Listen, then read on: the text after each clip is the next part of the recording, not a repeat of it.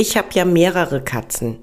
Deshalb soll ich auch gar nicht mit denen spielen. Das wurde mir bei Facebook so empfohlen. Ja, das war eine Aussage, die ich vor kurzem gehört habe. Und damit geht's rein in Episode 123 vom Verstehe deine Katze Podcast, dem Podcast für unschlagbare Mensch-Katze-Teams.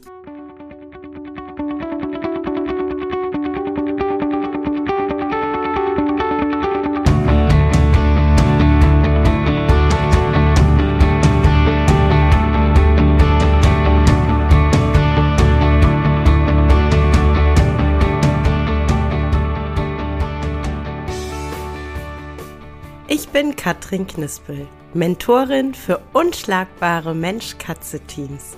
Ich begleite dich als Hüter zu einem entspannten Alltag mit deinen Katzen. Ganz gleich, ob kleine Frage oder große Herausforderung. Ich bin an deiner Seite.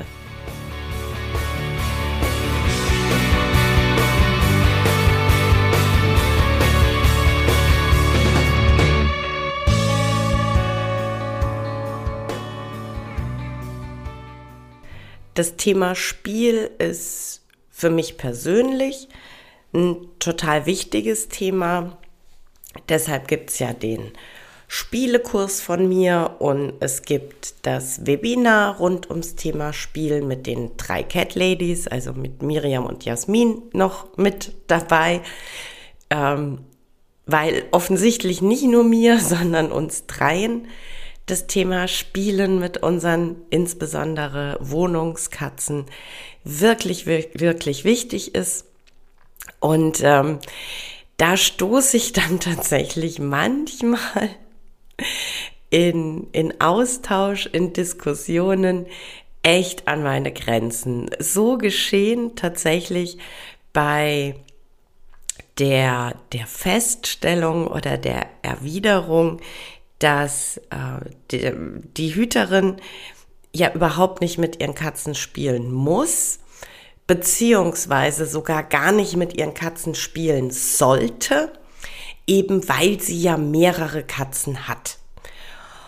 Und ähm, ich frage bei sowas tatsächlich immer unheimlich gerne nach, woher diese, diese Meinung, diese Ansicht kommt weil es dann oft für mich zum einen einfacher ist nachzuvollziehen, wie es zu dieser Meinung kommt, ähm, aber zum anderen auch dann oft mh, mm, leichter ist, passende Argumente und Erklärungen äh, parat zu haben. Und so war es also auch in dem Fall. Ich äh, fragte dann nach, äh, woher ja, diese, diese Meinung, diese Ansicht kommt dass äh, man nicht nur nicht mit äh, den Katzen spielen muss, sondern es idealerweise am besten sein lässt, weil man mehrere Katzen hat. Und äh, ja, fast schon befürchtet und es bestätigte sich. Der Tipp, die Aussage kam natürlich mal wieder von Facebook. Irgendwie für mich persönlich ein Quell der ewigen Freude. Und ich habe dann tatsächlich ein bisschen nachgefragt. Ich habe versucht zu durchdringen, welche grundsätzlichen Ideen denn dahinter stehen. Denn ich bin immer noch, ich bin wirklich immer noch der festen Überzeugung, dass solche Tipps nicht kommen, weil man den Katzen was Böses möchte. Ich bin wirklich immer noch der festen Überzeugung, dass da Gedankengänge und Ideen dahinter stehen. Die sind halt vielleicht manchmal sehr weit weg von meinen Gedanken und Ideen. Und vielleicht auch manchmal relativ weit weg von dem, was für Katzen gut ist. Und äh, so fragte ich dann also auch danach, äh, was, was denn die Gründe sind, was denn äh, ja der Benefit für die Katzen sein soll, wenn man nicht mit ihnen spielt. Und das erste war, naja, ich habe ja eben, wie gesagt, mehrere Katzen und die sollen sich ja eben miteinander beschäftigen, die sollen miteinander spielen und nicht mit mir. Gut, ähm, ist jetzt für mich ein bisschen schwierig, denn mh, mm, es ist ja so, dass wir bei Wohnungskatzen in einer Spielsession das natürliche Jagdverhalten ähm, imitieren. Ja, also Jagd hat bei der Katze ähm, immer den Hintergrund, dass sie sich Futter beschafft und ähm, Jagd endet optimalerweise mit Jagderfolg, endet damit Beute zu machen, Beute zu töten, Beute zu verspeisen. Merkt ihr, wo ich drauf raus möchte? Es ist jetzt vielleicht nicht so clever, die Idee zu haben, äh, die zwei spielen miteinander. Und richtig cooles Spiel würde ja dann, wenn wir den Gedanken weiterdenken, damit enden, dass einer Opfer ist und ähm, naja, die Session nicht überlebt. ähm, also das, das ist ähm, ja natürlich spielen unsere Katzen miteinander und ähm, gerade äh, Kater, die, die raufen auch ganz wild miteinander, oft wenn die sich gut verstehen. Ja. Es gibt Spaßkloppe und äh, Mädels spielen Fangen miteinander.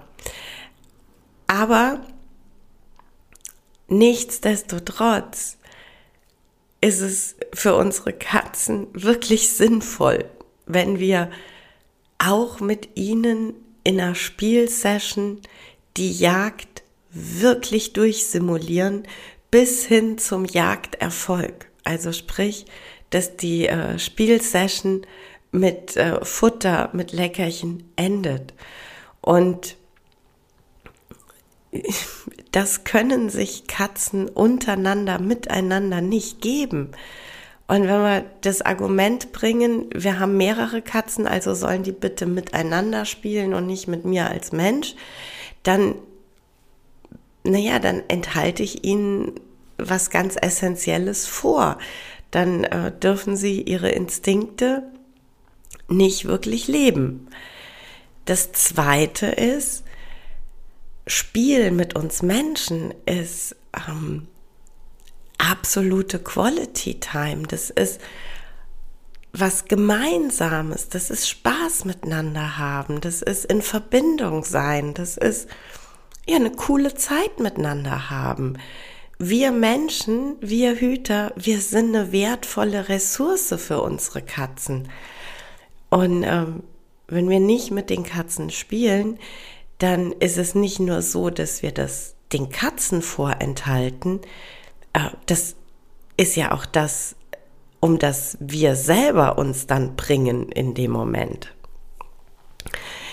Dann ähm, ging der Argumentationsversuch dahin weiter, dass es hieß, ja, aber wenn die gewöhnt sind, mit mir zu spielen, dann sind die abhängig von mir. Yo, ähm, pass mal auf, äh, ganz pragmatisch und ganz klar auf den Punkt. Natürlich ist eine Wohnungskatze von dir abhängig. Und zwar völlig egal, ob du mit ihr spielst oder nicht. Unsere Katzen sind immer in einem Abhängigkeitsverhältnis. Und das ist wichtig, dass wir uns darüber bewusst sind. Und dann ist es wichtig, dass wir entsprechend handeln. Nämlich nicht, dass wir ihnen dann noch was ganz Essentielles, was ihnen Freude bringt, vorenthalten und sagen, ach nee, wenn ich mit dir spiele, bist du ja abhängig von mir. Wie gesagt, abhängig ist es sowieso. Viel wichtiger ist, dass wir uns im Bewusstsein, dass die Katzen von uns abhängig sind, wirklich überlegen, was müssen und können wir ihnen alles geben, um diese Abhängigkeit so angenehm wie möglich zu gestalten. Denn, wie gesagt, abhängig ist die Katze sowieso.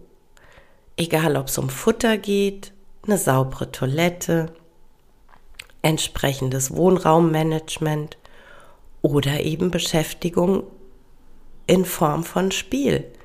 Die Abhängigkeit ist da.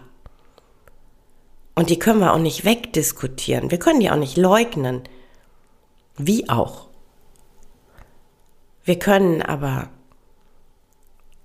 bewusst und achtsam damit umgehen und wir können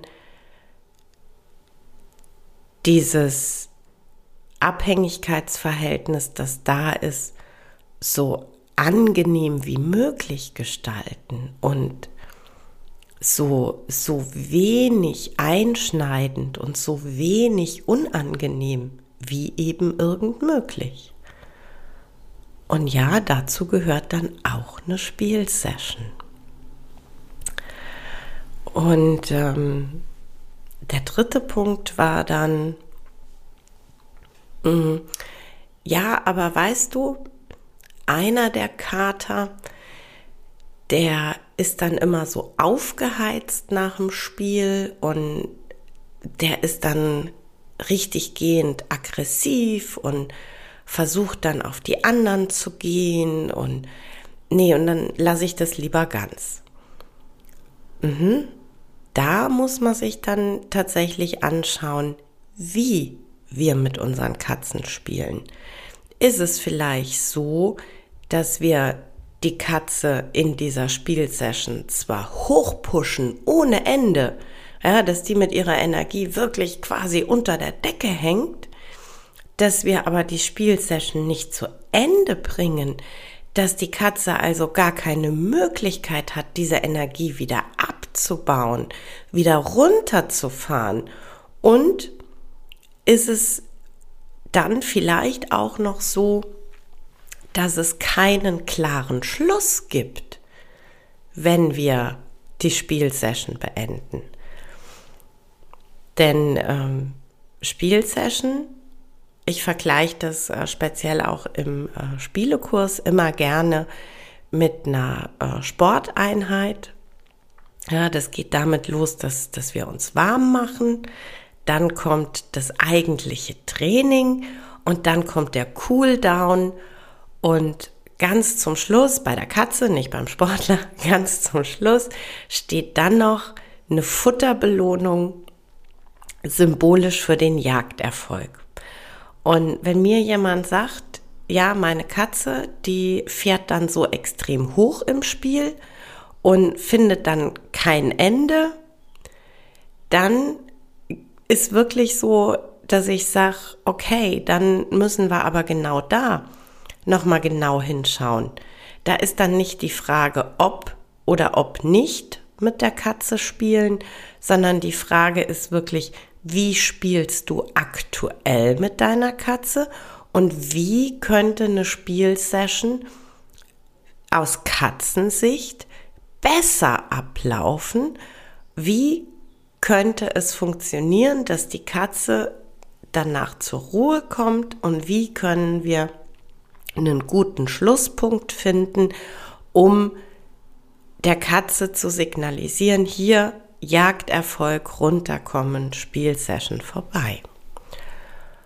Oder ist es vielleicht einfach so, dass durch zu wenig, beziehungsweise vielleicht auch gar kein vorhandenes Spiel, es einfach so ist, dass die Katze so ausgehungert ist nach Spiel, dass die jedes Mal ohnehin durchdreht, wenn du dann mal eine Angel rausholst, einfach weil es zu selten ist, weil es keine Routine ist, dann müssen wir auch da noch mal hinschauen. Dann müssen wir schauen, wie ist die Spielsession als solches aufgebaut?